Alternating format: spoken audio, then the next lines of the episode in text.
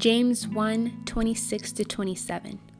If you claim to be religious, but don't control your tongue, you're fooling yourself, and your religion is worthless. Pure and genuine religion in the sight of God the Father means caring for orphans and widows in their distress and refusing to let the world corrupt you. What is going on, guys? Thank you so much for tuning into another episode of Maia Moments. I just want to thank everyone for their continued support that have supported thus far. Um, every follow, every review, every you know, like everything is taken into account and I'm so appreciative for that. And for you guys actually to enjoy this, you know, this is something that I've said before and I'll continue to say. It's not something that I just plan to do. Um, I had always wanted to do a podcast, but I didn't ever think I would do it about this, about transparent conversations. Um, it was literally something that God just placed on my heart and I just did and and it's become this. So I thank you guys for that. I want to invite you to, you know, share um, our episodes with someone that may um, not know about us but would be interested. I also want to invite you to, if you get something out of this, please leave reviews on your different um, platforms, whether it's Apple podcast or Spotify or wherever you can leave reviews, do so. Um, and also make sure to follow our Instagram and Facebook accounts. Um, the at name is at Maia M A I A Moments M O M E N T S. Um, so yeah, make sure you are a part of the community online as much as the community as a listener because that is where the real forums um, will start to take place as we grow as a community. Um, we can start talking about different perspectives because of course i am not the only perspective in the world and neither are the guests that i have on here. Um, and i think it's great to have dialogue. This is what this is all about having transparent conversations. Um, not monologues anyway today's episode um, is about American politics, which is a touchy, touchy subject, and there's no way to not get caught in the line of fire. But um, this is something I've been passionate about for a very long time before um, there was even a social media like it is today. I've always been passionate about this, and I'm never going to shy away from a moment to talk about applicable, um, relevant information when it comes to having your faith in and different um, things coincide that are realities that us as young people face every day. Um, I'm not even included in the millennial type of conversation. I'm actually included usually in the Gen Z because I was born in 99, the end of uh, the 90s. So my perspective is different from the people that are in, you know, the regular average millennial who is 30 or going on 30 or in their later 20s. And I think it's relevant and just that we have these type of conversations and i'm never going to shy away from it no matter how tough the conversation is let's always um, be up for the challenge be up for the uncomfortability and be respectful of each other's disagreements. It's okay to disagree. It really is. It's okay to disagree. We will get through it on the other side um, as long as we are all respectful of the dis- disagreements. So that's how I'm going to just start this out. Um, and I think why it took me so long just to get back into recording, I've actually recorded so many episodes. Um, like sat down and tried to record them, but for whatever reason, um, I just didn't. They weren't getting right, if you know what I mean. Like they just didn't feel right like some other episodes. And I kept praying about it. And I think this time of preparation has really just made me feel even more confident that what God has placed in me, um, He's going to use me as a vessel to be able to start some conversations here. And um, prayerfully, you'll be along the way with us to speak about these things. But that is how we're going to open this up today. Um, the episode's name is In God We Trust. Um, and the scripture for this episode, as you already heard, is James 1 26 and 27. And um, also the episode's like artwork, as you could see if you looked at the artwork, and those things are um, a nods to Donald Glover's This is America. And so let's just dig right on in. So there's two questions that I wanted to address for this is this particular episode, which is the first question is there a specific place for Christians in the two-party American system? Like should you be this or should you be that? Um, and the second question being should we encourage the government to make laws and policies that are strictly Christian? And so um, these are just from my mind, from my heart, and I think it's a conversation worth having.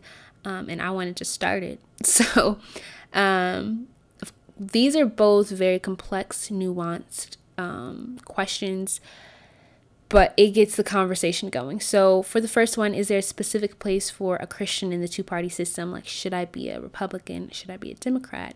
Um, no, there isn't a specific specific place for us. Um, that's really up to your convictions and um, how you see and feel the Bible out in your daily life, right? Um, there are methods, however, that I cannot agree with and what I feel aren't just aren't tolerable for me to be completely honest I just can't tolerate some things. And that has usually put me more um, progressive in my thinking um, than conservative a lot of times. Um, but ultimately, there is no place for us. So I oftentimes like when I'm I'm over 18. So I've been a part of voting and I am you know registered as an independent. I don't really endorse either party. I endorse the ideals that I feel come from the best person. Um, because ultimately, what it comes to is that I'm too conservative in application of my faith and how I think for liberals. And I'm cons- too liberal in the way that I see economics and community initiatives and people for being people for conservatives. That's what I've usually come to the conclusion of. And oftentimes I feel that liberals are not fully accepting or affirming of my faith values. You know, it's tolerable to a certain extent, but of course, not to fully embody what I would want to be as a person of faith. And then conservatives, they usually just are um, not compassionate enough for people and their situations and their circumstances as I personally tend to be. And so, um, a great example of this is just you know, a lot of the talking points for conservatism is pro life, pro choice, and pro life not just being the um, discouragement of abortion or advocating for um, early pregnancies and, and advocating against terminations. But ultimately, it's to overturn Roe versus Wade and to make it absolutely illegal and punishable, punishable to have an abortion um, with prison time.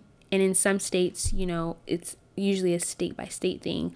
Um, so one state might say, you know, you'll have to serve three uh, three months in jail. Another state might say you get three years in prison, and another one will say you are eligible and we're going to give you the greatest we can by giving you the death penalty. And the death penalty is, for me, too much. Um, of course, there's so many nuances and complex. All of these have so many nuances and complex but I have always struggled with the death penalty, particularly because I feel that if one person innocent of a crime but is still convicted, right? Um, and they are killed from the death penalty, that's one life too many. And as I grow older and I learn more and I seek more information about the death penalty.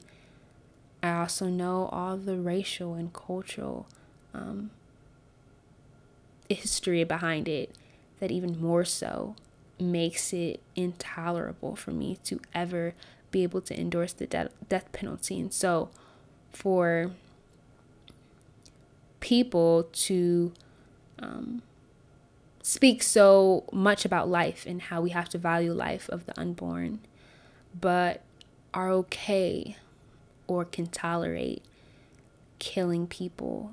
Um, and I know a lot of the crimes that people do, people do end up coming to the conclusion that you it's an eye for an eye type of situation. Um, but I, for a lot of reasons, cannot. I've had to wrestle with this for a very long time, and I still came to the same conclusion that I just can never endorse the death penalty, and and I feel that it's hypocritical to be able to endorse the death penalty and to tolerate that, but not be able to tolerate um, abortion. And like I said, it's a nuanced conversation. Personally, for myself, I'm not someone who is encouraging or advocating for abortion. Absolutely not. Um, I'm someone I never say never, right? But I'm I could never see myself getting an abortion just because the God in me and the purpose that He has for my life. I know that if He ever allowed me to have a child or be pregnant, I know there's a purpose for that child. I know that that there's there's an innate um, purpose for me through that child, and there's a purpose for that child's life. So I could not be able to get one. Um, but on the legal side of it, it's something that I wrestle with. Um, I don't think that I could vote against like if I had a say in Roe versus Wade and it getting overturned, I don't think that I could overturn it. And it's personal because um, my grandfather's mother, she died from getting an illegally administered abortion. And that's the first thing that my mind goes to is are we going to be stopping abortions from happening or are we going to be stopping medically induced abortions from happening i don't think there's any way i, I don't I, I don't think there's any way that you can stop someone who is that desperate from getting the end that they want they are any by means necessary type of individual um, uh, not everyone but you know there's a lot of people that are any by means necessary and i think of their lives and the pain that they're willing to endure just to um, not have a child. And for that reason, I can't see myself voting or being affirmative of Roe versus Wade being overturned. Um, but of course, I'm not someone that encourages um, terminations of pregnancy, especially going to the um, when there's a heartbeat and those different things. I just can't encourage that. So, what is the remedy? If you have a friend or you have a family member who is wrestling with this and they open up to you, um, you if you are someone that is pro-life right that is the ideals that you say you prescribe to subscribe to it takes sacrifice to make things happen. You can't just say it, you got to be about it. And what true the Christian thing to me in that situation is by affirming the purpose and the image of God bearing and the, the God the purpose and the image bearer that they are carrying whether the heart is beating or not um, at this moment and saying, I'm going to walk this out with you. I'm going to help you as much as I can. I am going to help you and that child, and I'm going to do life with you from here on out. And what you need is what we need. And and that is true community. That is being the hands and feet of Jesus. That is making true sacrifice. That is being ultimately, in my eyes, pro life. It's not just having the child, it's after you have the child being that person who is being active and helping and, and, and being the community that that person needs. If it's a issue of I don't feel that I can do it on my own. I don't feel I have the resources and I don't want to put my child in foster care. You know, there's there's so many different reasons why people make or ponder upon having abortion. And a lot of them, um, you know, foster care is a lot of the talking points that I hear for advocating for abortion. Something that I um, basically, it said that, you know, because the foster system is such a, um, I don't even know how to describe it, but it's such a system that is not working. and because children are coming out of the foster system with such um, trauma,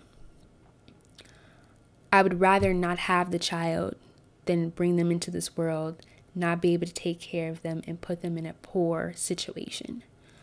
And of course, that is something that is rightfully you should be able to ponder and think about.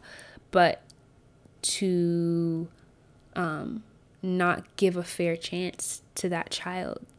You know, we never know what the future may hold. So to kind of, you know, already know or feel certain about what their life will end up being, um, it's not fair to them or to you, right? But if we had people that are pro life adopting not overseas children and i know why people do overseas you know because a lot of the uh, legal things when it comes to adopting a child here in the foster system you can adopt them and they can still go back to their mother or father if the mother or father chooses to. So i understand the nuances. This is a nuanced conversation to have. But ultimately if we were being about it not talking about it it means partnering up with people that you already have in your life, being the community that they need. It's adopting and, and going into those communities and getting the children that need us here in America. We have enough babies here in America that need homes that um, we could continue to do that. And I've heard the statistics multiple times, and they said if every Christian in America, every Christian family adopted just one child, that we would dramatically dramatically turned the foster and the adoption um, system on its head. And so it's literally being that in this world to eradicate abortion. We discourage it because we make it almost unthinkable, not with the law, but because we're actually being about it. We're actually doing that.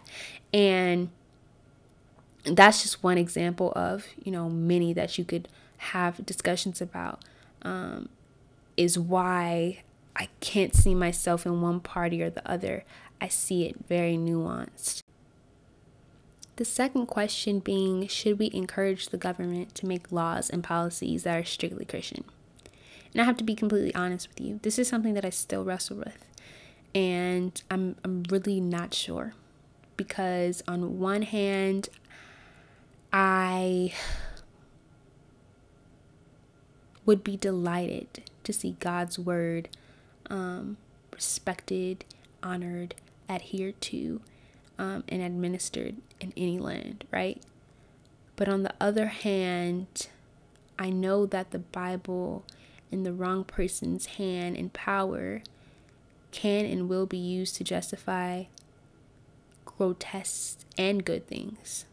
Um, a great example of that is slavery. You know, we had someone or people who thought they were biblically sound, they thought they were Christians. And I'm not even talking about if they were not Christians, right? But they thought the teachings of justifying chattel slavery and all of those things because it was historically documented in the Bible and because people had historically spoken about it in general um, that it was okay to do. And my true fear, because of human nature, right? Knowing how humanity can be so, um, we have some evil ways about us and some just ways that are questionable. I never want to fear Mongol people into knowing Christ. I never want people to not I never want people to not receive that transformative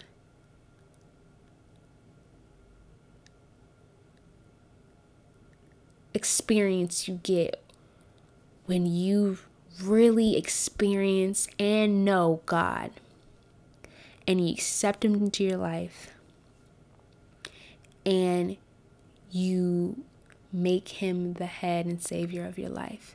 It's a completely different experience. I've come to the conclusion that too many Christians don't ever get that experience, too. I know a lot of bound Christians. We're going to have a whole episode on that in the future. And it's like, how can you be a bound Christian? Because you never, you know God intellectually. You know what He can do. You've experienced Him, but you haven't had a transformative experience with God. You still do what you want to do. You don't make Him the head of your life. You don't trust, you don't truly trust Him because if you did, you would actually adhere to His word. And it's also one of the main factors that people who um, stray away from faith and people who become, um, you know, not Christians anymore, non Christians. Like they were a Christian and now they've made the decision that they don't. This is one of the main things they say is you follow, you say with your mouth that you follow Christianity, but your ways are far from it. What you do right before you go into church is completely different from who you are inside the church, and that person is completely different from the person that you are as soon as you get out of the church. And so it's the transformative experience of Christ. I fear that if you fear people into it and you don't allow them to come to God on their own. You know, it says one person plants, the other waters, and someone else. Each of us have a purpose, right? So one waters, one plants, meaning that someone might plant the seed, but that seed is just planted, and someone else may come and help water and, and flourish that seed but it's not ready to be harvested yet. And so that is my fear and that's why I really don't know. Um it's hard because I'd love to have an answer about this, but this is something that I am still currently wrestling with, trying to figure out if there is a yes or no to this question because I I really don't think there is a yes or no answer. I think it's so complex and nuanced that you have to take that into account because a lot of biblical um, principles are already implemented in our country. But when I see laws and policies that are strictly Christian, meaning like strictly for us, and they don't kind of like I think it comes into I think it really comes into play and when you're talking about the separation of church and state and what that actually looks like and how that actually looks like. Um, because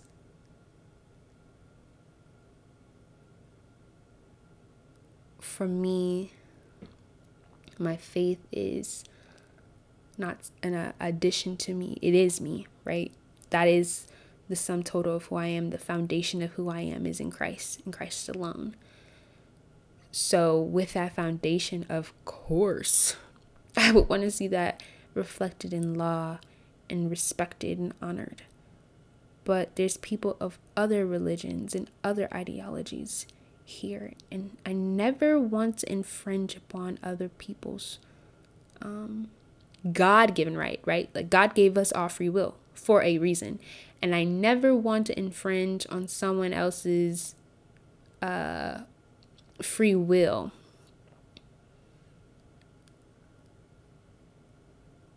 So it's a nuanced conversation.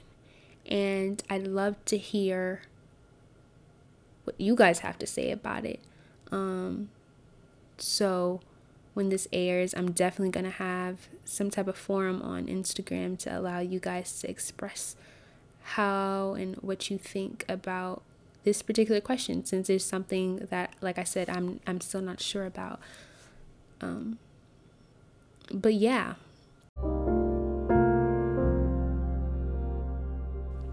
That is just the that is just the tip of the iceberg for this ongoing conversation about politics here in America and how does our how does American politics and um, well ultimately how we as Christians through politics in America without being tone deaf and ignorant yet still keeping God first in the center of it all.